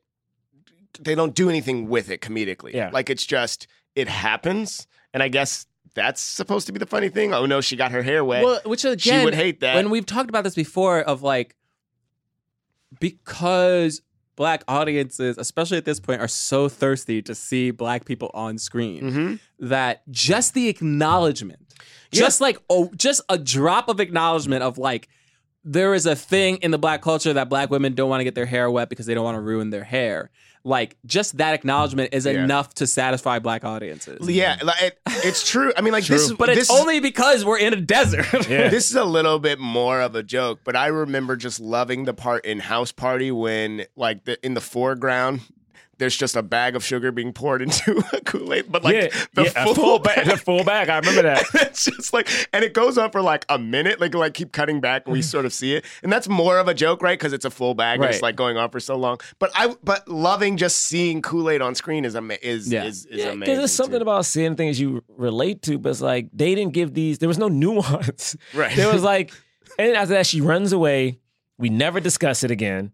Uh, uh, and I am jumping around, so so so so stop me, whatever. But then like when uh Halle and and and Nellie are in bed and they're talking, and then the Latin guy comes in, and Nellie like has this moment where she like leaves her best friend and like is flirting with this dude, but her best friend is right there, sad, walks out. I'm like, all right, this is weird because I feel like women be holding each other down. You know what I'm saying? Mhm. Like this is weird.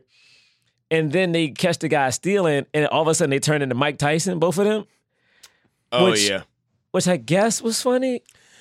I don't Again, know. Yeah, it this is would what- have been funny if this scene was executed properly. Yeah, at this but there point was in- so much air in this in this scene that I was just like, why are you all? Why are you taking so much time And like now, my suspension of disbelief is gone. I don't Mhm. believe that a f- fully grown man is standing there waiting to get punched in the face Waiting. mm-hmm. by two women. And there was something weird about the editing. Like we could tell that the punches didn't actually land. Yeah. like not a single one actually landed. No, it was one of the- There was something so weird about the way that they shot it. I th- actually, it actually is probably the worst scene in the movie. Yeah. because not only does that happen, not only do you not believe that th- physically this could happen, and then to me it wasn't funny, and then on top of that, he gets caught, Mm. and then it's like, and then immediately it's like.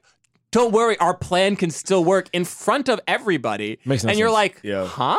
and no one addresses that.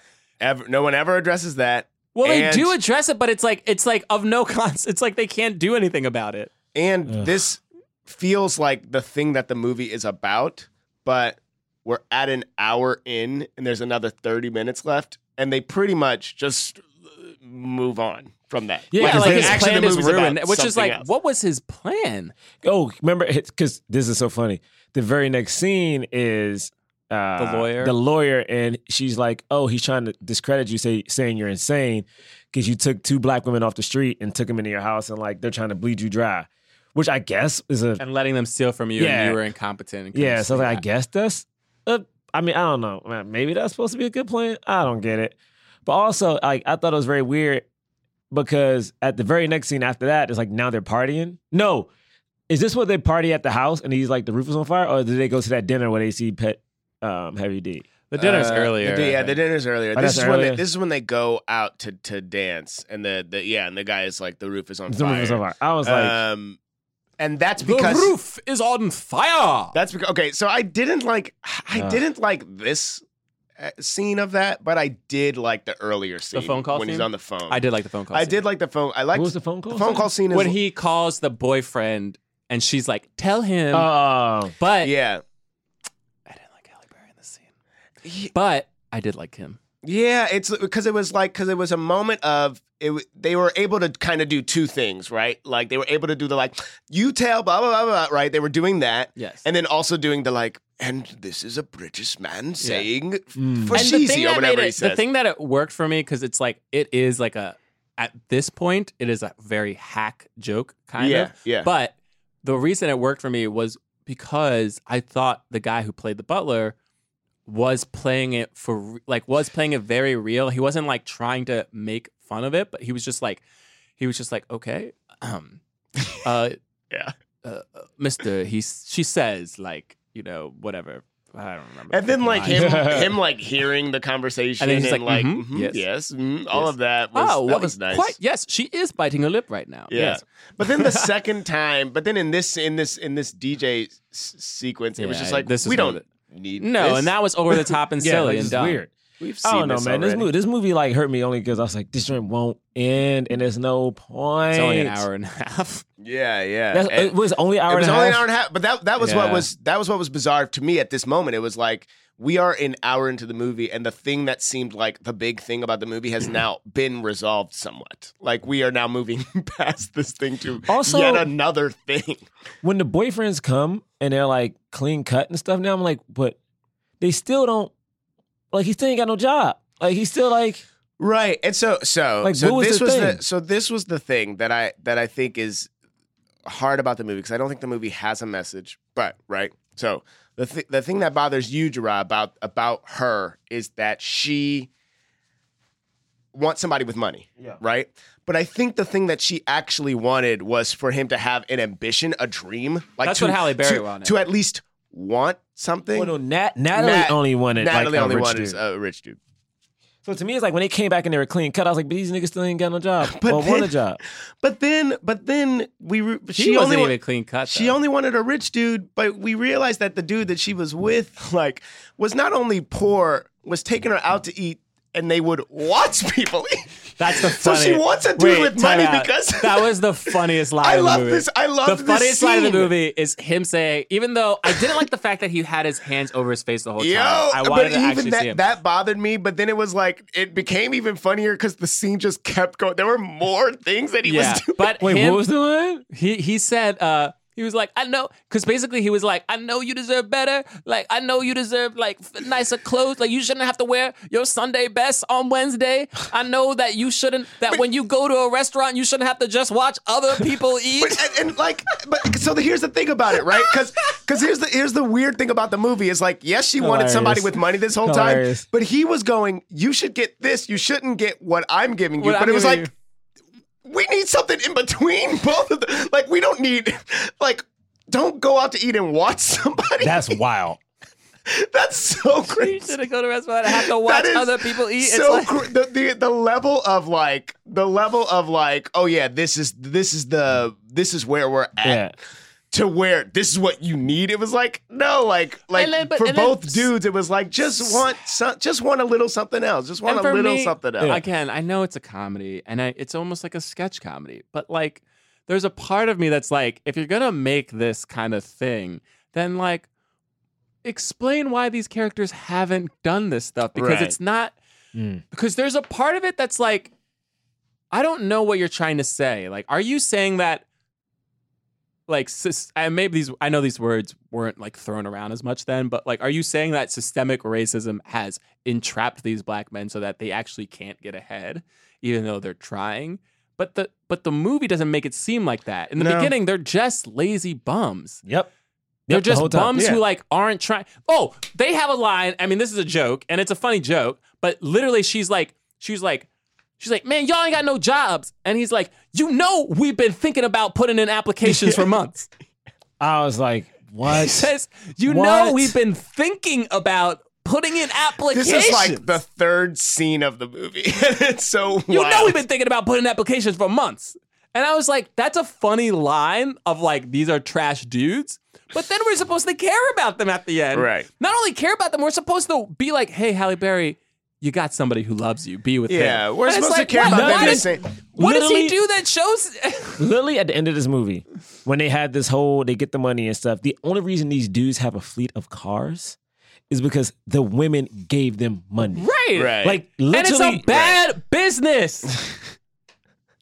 It's 97. Talk about, goddamn. This is the other reason I thought it was 1990. Their business was pagers. Yeah, uh, page us. page us? Page.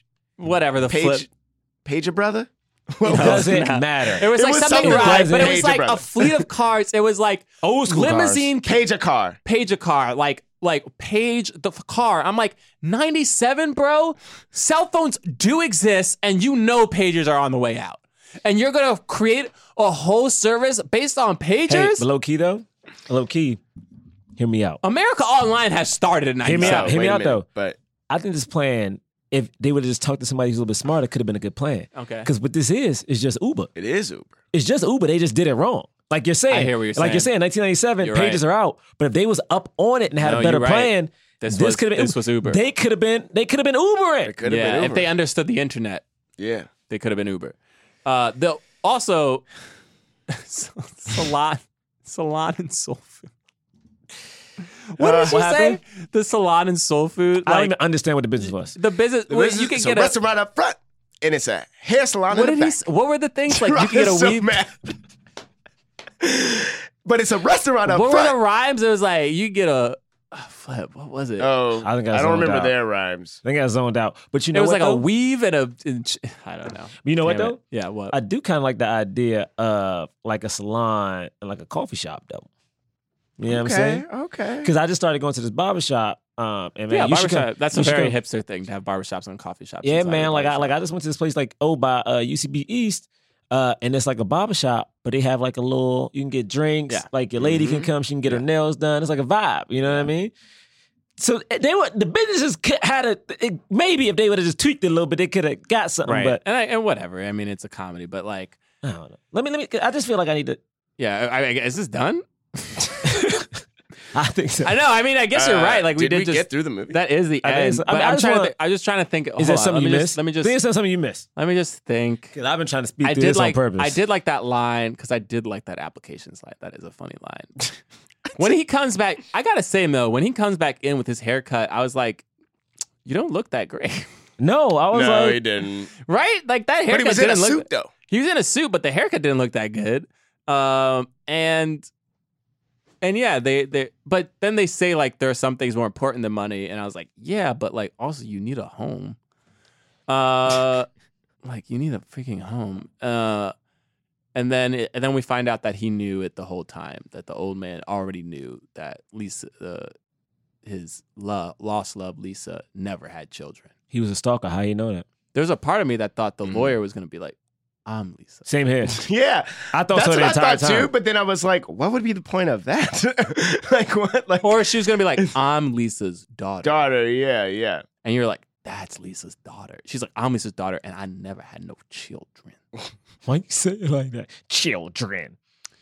Um, Anything yeah. else we missed? No, that's it. And then he dies. Hey man, I think Hollywood, and not only Hollywood, but just the world at large, needs to start giving black women a little bit more love, man.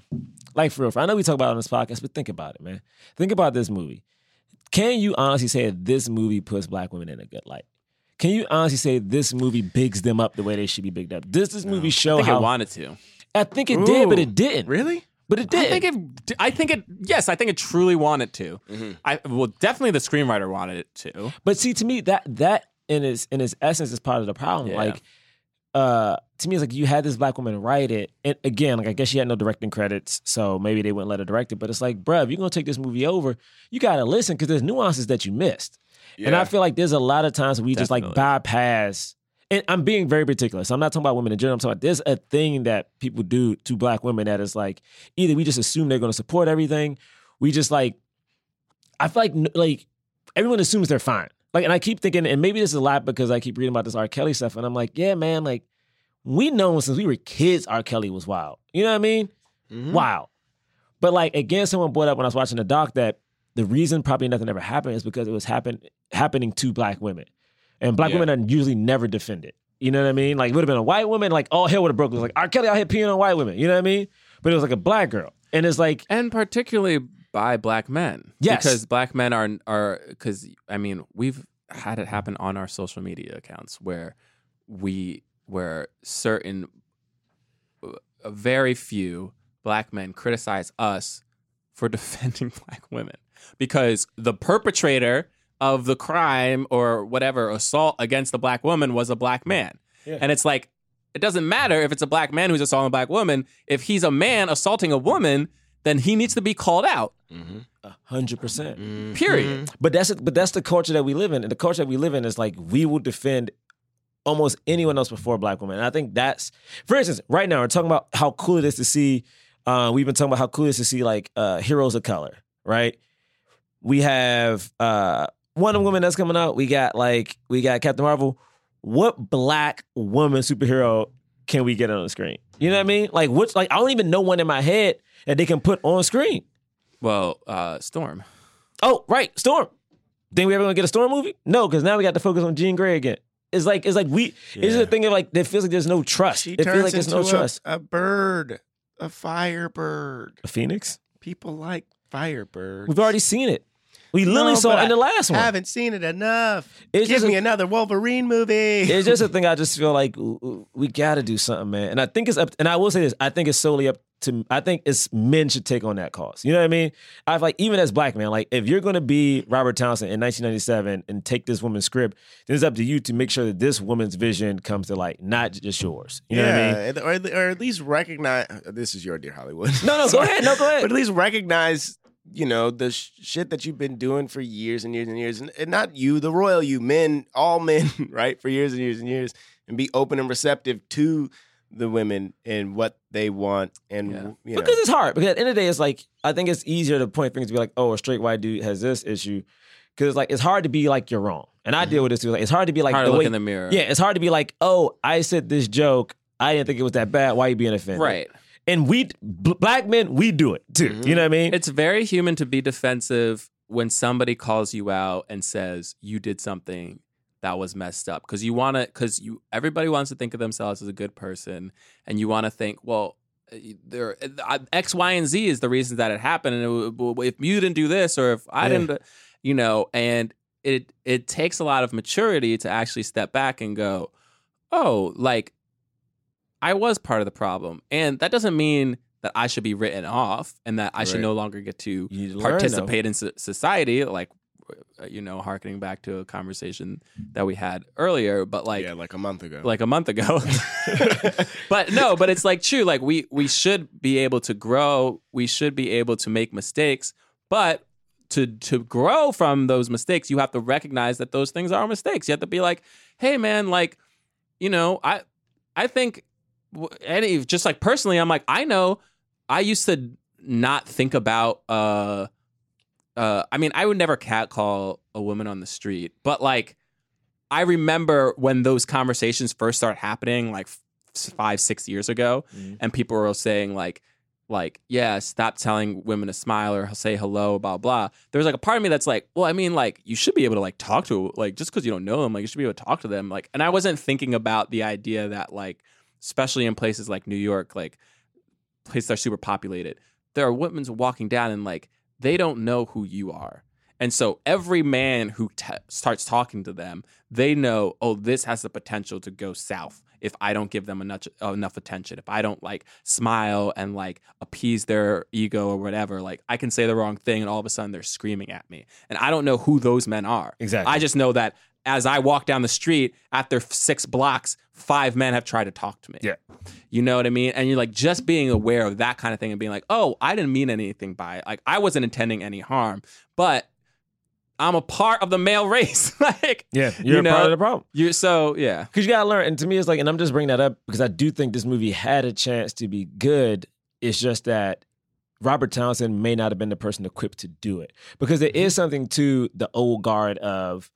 Again, like, like you said, like this, like this dude came from like old type of comedy where it was very misogynistic, where it was very homophobic. Right. You played into the stereotypes. like and, that's what comedy was. And you can't do that. Like again, like Chris Rock literally a month ago was talking about how you can't do comedy. And I'm like, I don't think that's the case. I just think he people are having a hard time because we're used to relying on jokes that nowadays in 2019 we see as lazy. Like relying on a joke about, you know, uh, uh, hood dudes and like them shooting each other. Like Right. that's we've seen that for three, 30 right. years. You're relying on old stereotypes that people want to get rid of. They don't want those stereotypes reinforced into our society anymore. And so they're like, therefore, it's like, stop making those types of jokes. Make new ones.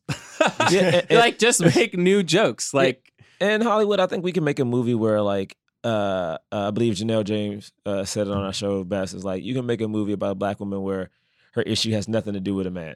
You know what I mean? Mm-hmm. Where it's like her urgency has nothing to do with that dude. It could be her own thing. You know, whether she's trying to start a business, whether like I think the the thing, and I kept thinking about Girls Trip while watching this movie, and I think the beauty of Girls Trip was is that Girls Trip was a movie about four women and how their friendship was going. It was solely that. Right. Like, yeah, you had like you know, Yeah, there one were men involved because that's life. yeah. But the sole purpose was is that they were trying to figure out even how they interacted with some of those dudes. Where this one was like they went from men they hated to taking care of this white dude, and then it was like back to the other bum dudes again. So whatever. Um. So yeah, so like I know I said I laughed at some stuff, and, you Mhm, know, mhm. and I know I've also said that I uh, agree with the points everyone was saying. Mhm, about, mhm. You know, and I'm just I have a I have just like a small pitch on how we could have potentially improved the movie.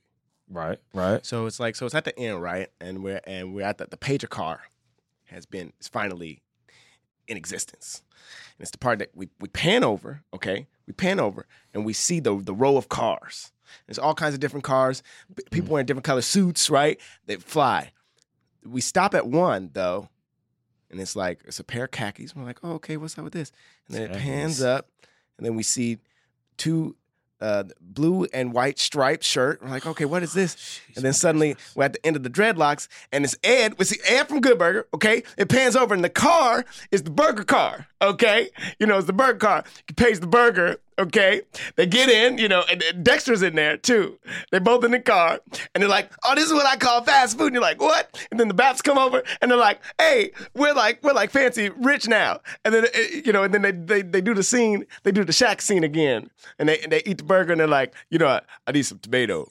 You know that yeah, I like tomato on my burger, and then, and then, and then they give them a tomato, and then they, and then they eat the burger. Are you proud of this? Like, what? This is not good. Yeah, then we just have we have good burger at the end of it. This is it's like not it's a like good it just scene. becomes becomes. Are you actually this happy or are you putting it on? We need a reboot. I know, but this wasn't I'm a good not setup. happy. All right. We need a reboot. This is not a good I need I need I need them back on screen together, Okay. um, laughing and playing and hugging all right, each I- other, Sound like you have a problem right now. hugging each other. All right, so my uh, uh, Wow. This was that was ooh, that it's was bad. Uh, it's time for the cause. We rate and review films not based on how much we like them, but whether or not they help the cause of more leading black actors in Hollywood. right? Priceline presents Go to Your Happy Price. What's up? It's Kaley Cuoco. When it comes to travel, we all have a happy place. You can see yourself already there. It's beautiful. It might be sunny and sandy for some, neon and urban for others, deserts or rainforests or hiking trails. With Priceline, you can get to your happy place for a happy price with deals you really can't find anywhere else. Like up to 60% off select hotels to Costa Rica or five star hotels for two star prices in Cabo. Go to Priceline.com and travel to your happy place for a happy price. All right, see ya. I'm off to Miami. No, actually, wow, look at that. No, I- I'm going to Hawaii now. Ooh, Cancun looks nice. You know what? Belize looks pretty nice this time of year. Or, mmm, Palm Springs. Go to your happy place for a happy price. Go to your happy price, Priceline.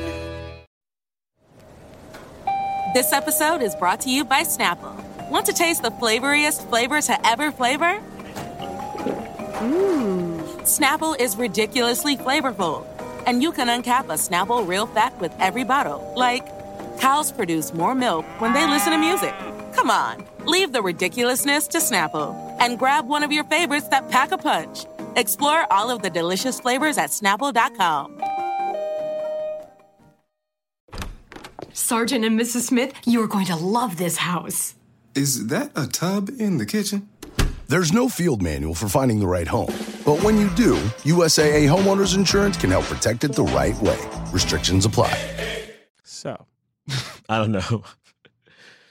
if we think, hey man, this film helped the because give it a black fist. If we think, All right. all right, I mean, this film kind of helped the cause. We give it a Uh. white palm. We're like, hey man, this film didn't help the cause. Uh-oh. we do not give it anything.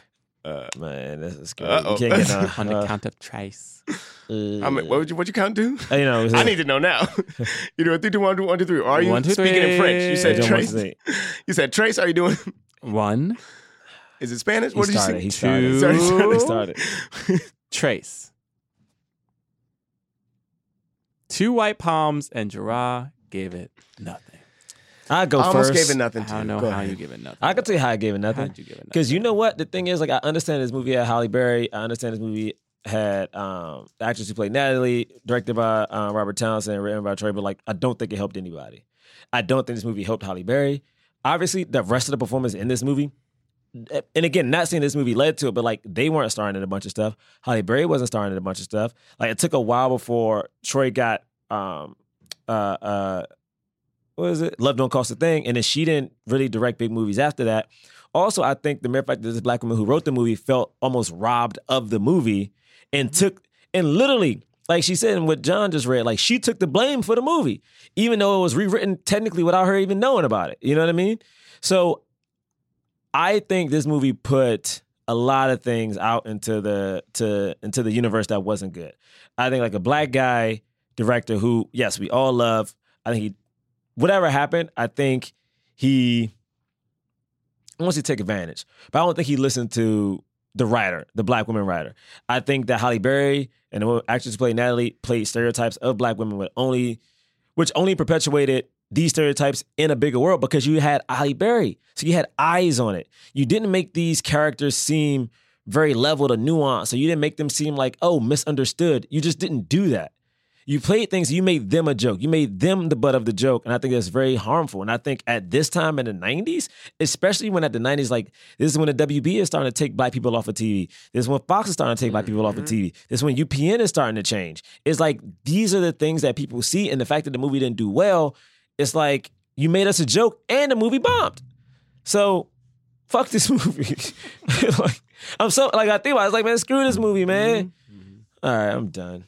Watch this is the podcast. Robert Townsend actually here is not the ones we like this movie. Well, you know, um, shoot. Uh, yeah. So uh, If I that's agree true, with he definitely didn't listen to the end.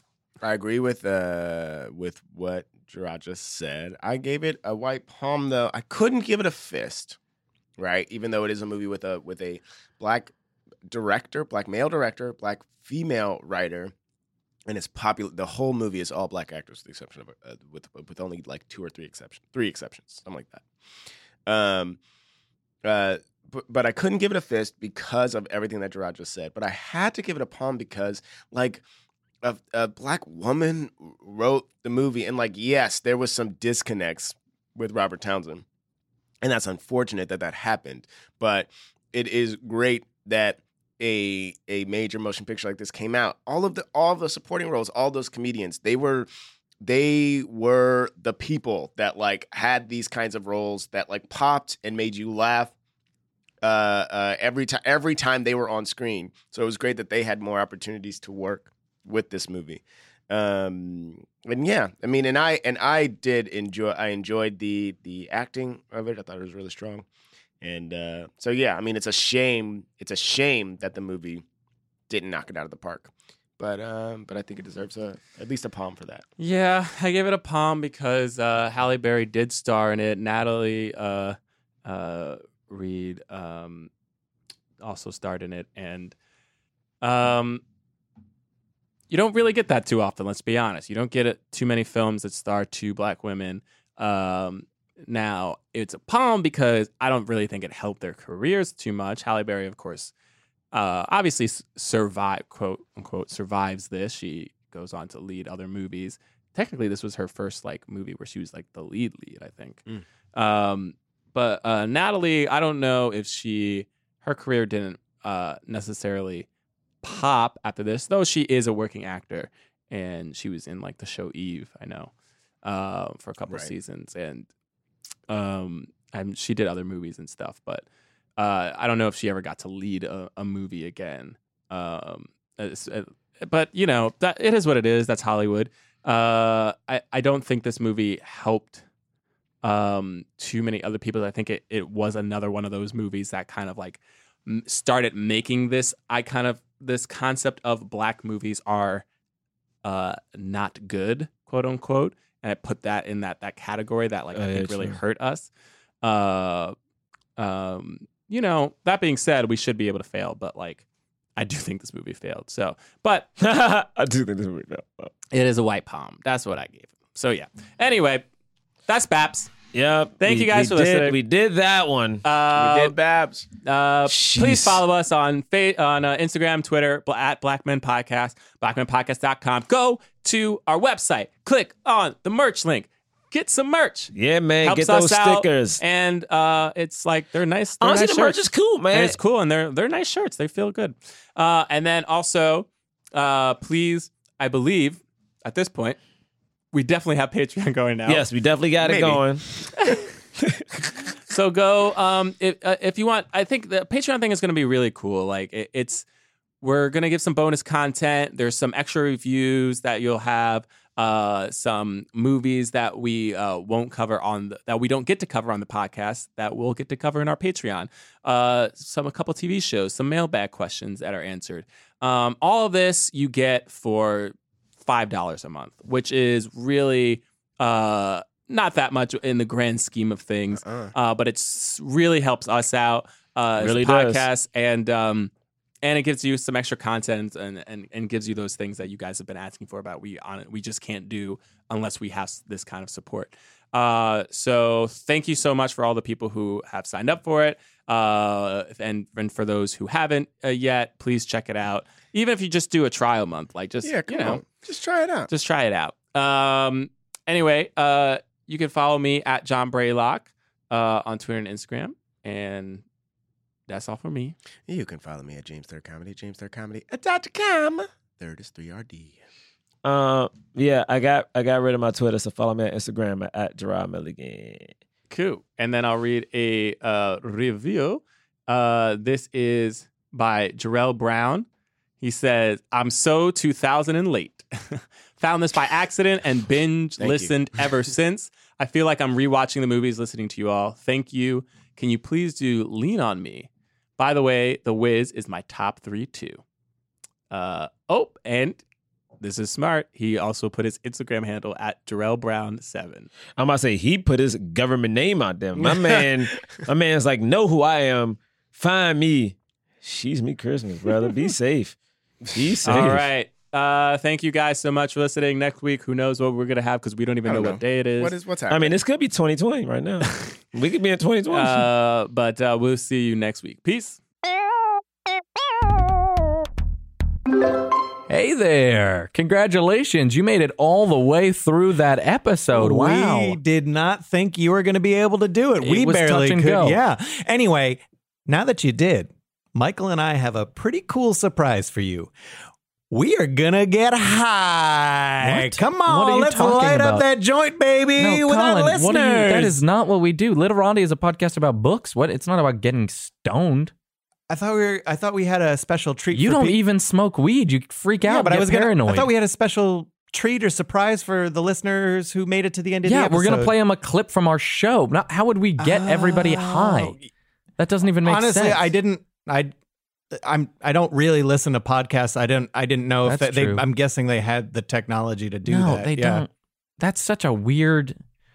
No, Colin, we're not going to get anybody high. We're not getting high. Okay. I actually think that you shouldn't be promoting that on this podcast. Yeah. Okay. people fine. But if you want to get high at home, sure, do it. But we're not promoting it. Well, I- that's neither here nor there. We're going to play a clip from our podcast with Josh Sharp. So just listen and enjoy that. and get high. What? And with that in mind, we'd like to take the pressure off of us for a second and introduce you to the reader of today. He's a recent NYU dropout, and we know that means a recipe for success. Oh, yes, indeed. Dropping out of school and into our hearts, we have young novelist and self proclaimed genius, Clint Dimples, for you. Enjoy.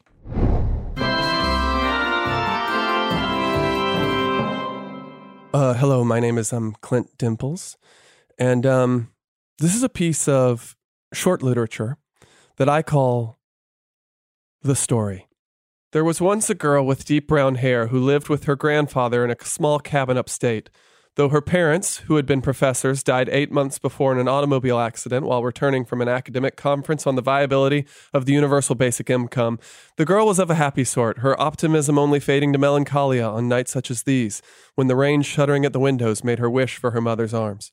Her grandfather, a wiry man with a great beak of a nose, had just climbed the old stairs to her attic bedroom when he heard her quiet sniffles. Is everything all right? he asked the girl. I'm just having trouble sleeping. She said, It's hard sometimes. Yes, I know, said the grandfather. Maybe a story would help? The little girl nodded, and so the old man began. There once was a girl with deep brown hair who lived with her grandfather in a small cabin upstate. Though her parents, who had been professors, died eight months before in an automobile accident while returning from an academic conference on the viability of the universal basic income, the girl was of a mostly happy sort, her optimism only fading to melancholia on nights such as these, when the rain shuddering at the windows made her wish for her mother's arms. Her grandfather, a wiry man with a great beak of a nose, had just climbed the old stairs to her attic bedroom when he heard her quiet sniffles. Is everything all right? he asked the girl. I'm just having trouble sleeping, she said. It's hard sometimes. Yes, I know, said the grandfather. Maybe a story would help? The little girl nodded, and so the old man began.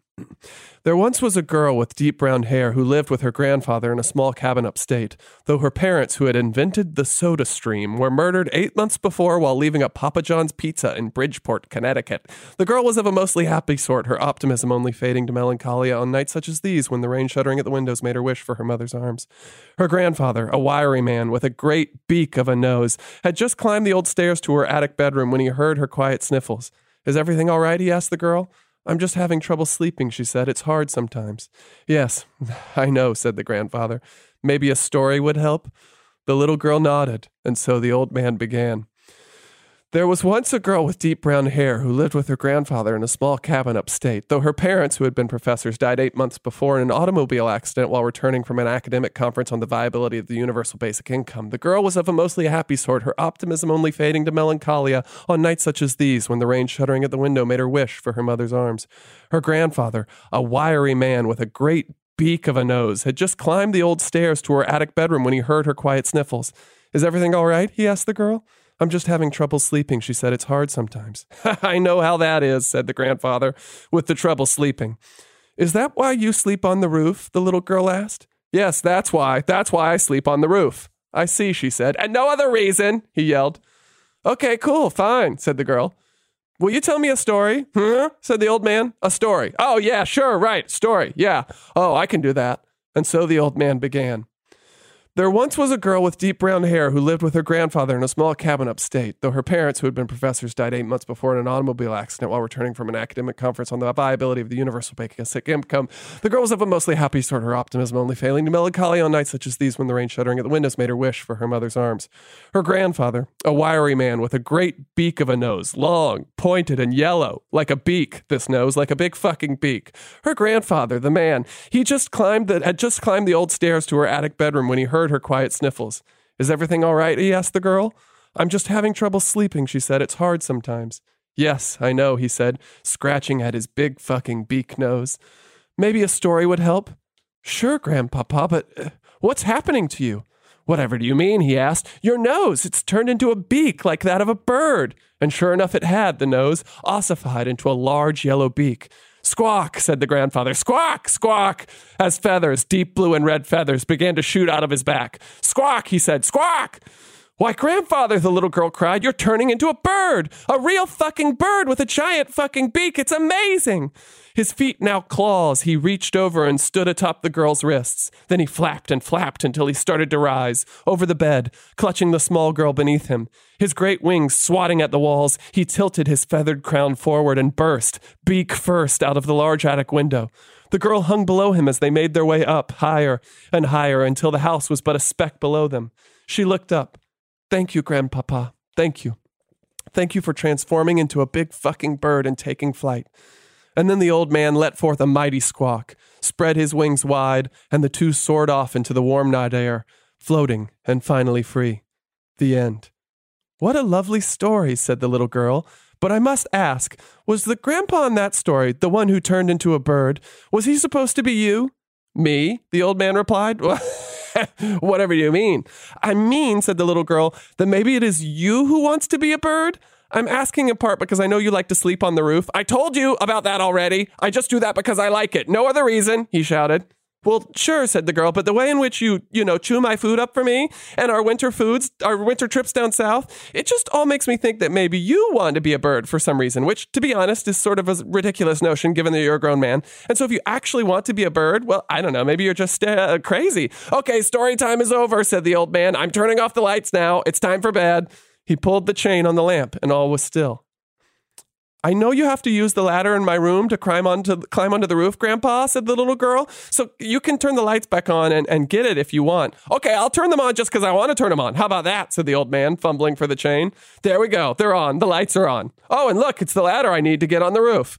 You know, I better go up there to check on some of the tiles and the roofing and other things. Not to sleep, just to, you know, check it out. I just you won't mind turning the lights off once I'm up there, you know, just in case I take a while. No, Grandpapa, of course not. All right, he said, here I go, up the ladder to check on the tiles. Night, night, I'm almost to the top. Shutting the hatch behind him, the old man sat down on the roof, pulled his knees to his chest, then looked up to the sky and quietly sobbed. A pigeon landed on his shoulder, and the man gently scooped the bird in his palms and pulled it close. Not today, he whispered, snot running down his face. Maybe someday, but not today. The end. What a sad story, said the little girl. I feel sad for the man in that story who told that other story, the man who wanted to be a bird. Yes, the old man replied, but sometimes it is the sad stories that give us comfort, that remind us of how lucky we are to have what we have. Your parents left you with a great fortune, and uh, you should take solace in that. She nodded. Yes, but I still miss Mom and Pop. She paused. Grandpa, do you think they'll ever find who murdered my parents in front of that Papa John's Pizza in Bridgeport, Connecticut? The grandfather thought for a moment.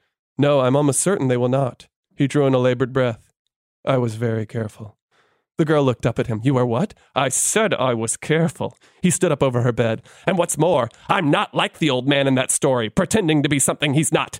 It's time you know who I really am, little girl. I murdered your parents outside of that Papa John's Pizza in Bridgeport, Connecticut. The girl pulled back towards the wall. You what? Why would you do that? Because I wanted that soda stream money. And with them gone, now only you stand in my way. In one quick motion, he removed the knife from his sleeve and plunged it into the little girl's chest. He pulled her close to his face and whispered, Let me hear you squawk before you fly away, little bird. Let me hear you squawk. Stop, stop, stop, the little girl shouted. I don't like it when the stories turn scary. I'm sorry if I gave you a fright, said the old man, catching himself. I just thought a little adventure story might take your mind off things. Yes, but a story about a man who tells a story of some other man who lies and yet another story as a way of revealing that he's murdered a little girl's parents when I'm here sad about my parents? What are you thinking, you old kook? And what was all that bird stuff? You're right, you're right, the old man replied, standing up from bed. I guess I just got away from myself. He backed out of the room. Good night, it won't happen again.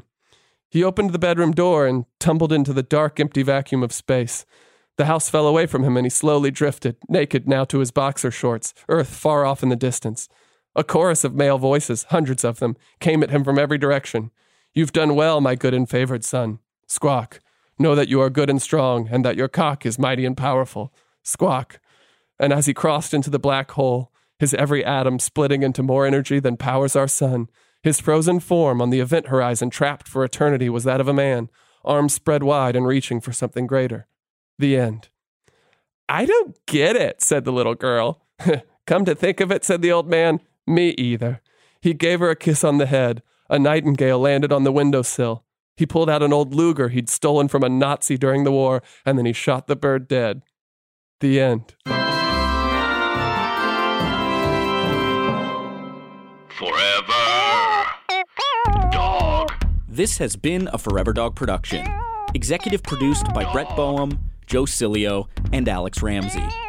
For more original podcasts, please visit foreverdogpodcasts.com and subscribe to our shows on Apple Podcasts, Spotify, or wherever you get your podcasts. Keep up with the latest Forever Dog news by following us on Twitter and Instagram at Forever Dog Team and liking our page on Facebook. What's up, Black Men Can't Jump comic book fans? James III here to talk to you about my comic series Junior, available now on Kickstarter. The Ghost with the most past due child support is back in four brand new issues of this semi autobiographical supernatural comic series. It's got all sorts of spooky hijinks for fans of Beetlejuice, The Good Place, and The Mummy, stuff like that, and features award winning artists from Marvel, DC, Dark Horse, and more. It's available on Kickstarter through June 9th. Go to rule3inc.com or follow me at rule3inc on IG for more details. Donate today!